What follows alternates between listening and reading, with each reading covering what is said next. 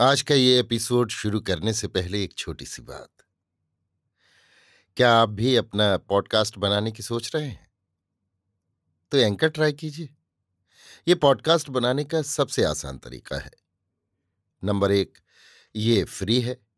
Number दो, इसमें कई सारे ऐसे टूल्स हैं जो आपको अपने फ़ोन और कंप्यूटर पर रिकॉर्ड और एडिट करने की फैसिलिटी देते हैं। नंबर तीन आप अपने पॉडकास्ट को डिस्ट्रीब्यूट भी कर सकते हैं, जिससे इसे स्पॉटिफाई और दूसरे प्लेटफॉर्म पर सुना जा सके।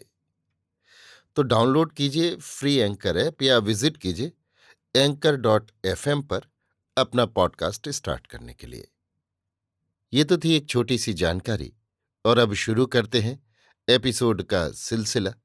तो आज के एपिसोड में लीजिए सुनिए सूर्यकांत त्रिपाठी निराला के लिखे उपन्यास निरूपमा का भाग आठ, मेरी, यानी समीर गोस्वामी की आवाज़ में।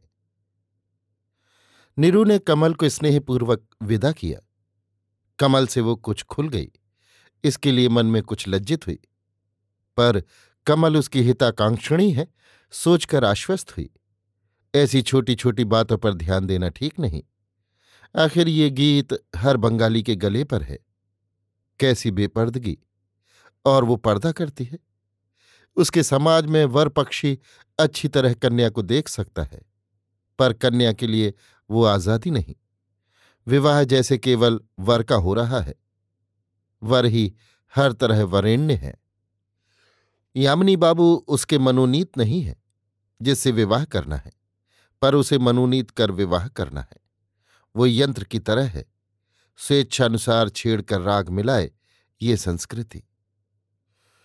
उपाय के लिए सोचा, पर चारों ओर मामा नज़र आए। मामा के लिए जैसा कहा जाता है, कमल जैसा कह गई है, मुमकिन है, सच हो। उसे हृदय में आश्वस्ति मिलती थी। ये वो मालूम कर चुकी है। ये भी देख चुकी है कि वैसे एक बातचीत उसकी जमींदारी के संबंध की, अगर कुछ होती रहती थी और उस समय वहाँ वो जाती थी तो बंद हो जाती थी। उसे ये भी नहीं मालूम कि अब कितना रुपया जमा हुआ। उसे रुपए की भूख नहीं, जमींदारी थी।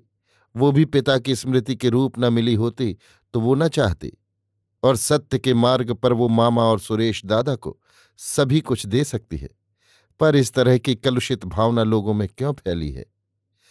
अब वो स्वार्थ और परार्थ को अच्छी तरह समझने लगी है। उसकी जमींदारी में। उसी की जबकि वो है, उसी की जहाँ रियाया है, स्वार्थ का बर्ताव प्रबल है या परार्थ का, वो नहीं जानती।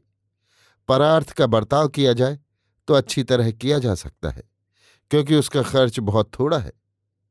कृष्ण कुमार का क्या हाल है? उसी की जमींदारी का रहने वाला है। निरूपमा में एक भेद पैदा हो गया।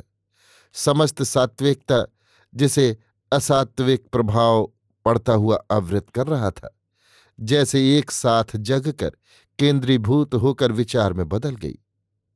उसे मालूम हुआ घर वालों की आँखों में जो वो किशोरी थी और अपने को भी वैसी ही समझती थी, वो भ्रम था। वो समय, बहुत समय हुआ, पार हो चुका है, वो राय रखती है। सुबह उठकर हाथ मुँह धोकर निरूपमा बैठी थी कि उसकी दासी ने आकर कहा कि, मामा बाबू बुलाते हैं। निरूपमा उठकर मामा के पास चली। कमरे में उनकी गद्दी के बगल में बैठकर नत आँखों से पूछा, माँ आ गई? योगेश बाबू एक हिसाब देख रहे थे। निगाह उठाकर कहा, बैठो, काम है, अभी कहता हूँ। फिर हिसाब देखने लगे। निरु चुपचाप बैठ गई। कुछ देर में योगेश बाबू निवृत्त हो गए। स्नेह की दृष्टि से नत निरु को देखते रहे। फिर कहा, माँ अब तक तो तुम्हारे नौकर की तरह तुम्हारा काम करता रहा, पर अब वृद्ध हो गया हूँ, कुछ आराम चाहता हूँ। तुम्हें समझा दू, तुम मालकिन की तरह अपनी आज्ञा धारण करो। आखिर अब बहुत दिन तो है नहीं। योगेश बाबू नीरू को देखकर मुस्कुराए। इस स्नेह स्वर में फ़र्क नहीं हो सकता। नीरू ने निश्चय किया, लोग यों ही दूसरे को नीचे दिखाने के आदि हैं। स्नेह से उमड़कर नम्र हंसकर मामा को सरल दृष्टि से, वही जो किशोरी की दृष्टि थी देख कर बोली, आज्ञा कीजिए। वृद्ध फिर हंसे। तुम्हें देखता हूँ तो रानी की याद आ जाती है। रानी निरुपमा की माता का नाम था। तुम्हें सुखी करके मैं स्वर्ग का भागी हूँगा। मुझे पूरा विश्वास है। निरु वैसी ही सरल दृष्टि से देखती रही।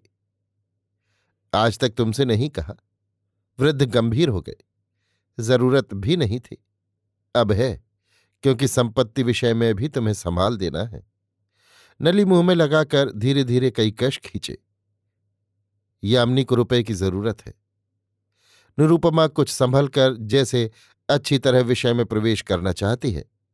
भाव को और भी तेज दृष्टि से देखने लगी। वृद्ध कहते गए कभी कभी हाथ खाली हो जाता है। तुम्हारे पिता बीमार पड़े थे। तब पास कुछ न था। निरूपमा को भीतर जैसे किसी ने हिला दिया। कमल की बात याद आई। वृद्ध धीरे धीरे सारी कथा कह गए। फिर रुपए लेने के संबंध में यामिनी बाबू की इच्छा प्रकट की।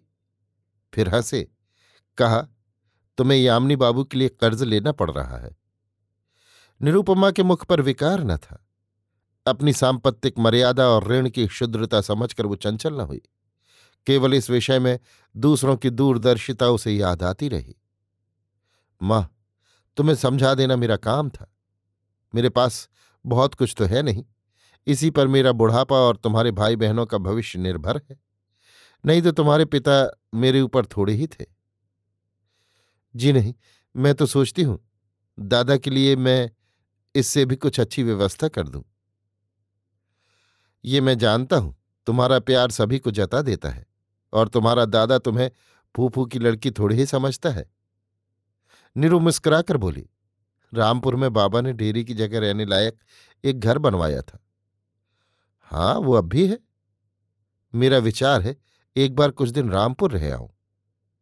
लेकिन वृद्ध सोचते हुए बोले, बड़ी दिक्कत होगी, गर्मी है, देहात में तुम्हें अच्छा न लगेगा, वहाँ मिलने वाली भी कोई नहीं, अकेली। फिर हिंदुस्तानी हमें कुछ नीची निगाह से देखते हैं। हंसकर बोले, मछली का तो वहाँ अध्याय समाप्त है। बाबा के साथ में एक बार हुआ ही हूँ। मेरा खूब जी लगता है। देहात की हवा अच्छी होती है और अभी नहीं, जून में जाना चाहती हूँ। आमों की फ़सल होगी। अच्छा धीमे स्वर से योगेश बाबू बोले, तुम्हारे दादा साथ जाएँगे और? और नीली? अभी आप सुन रहे थे सूर्यकांत त्रिपाठी निराला के लिखे उपन्यास। निरूपमा का भाग आठ, मेरी यानी समीर गोस्वामी की आवाज़ में।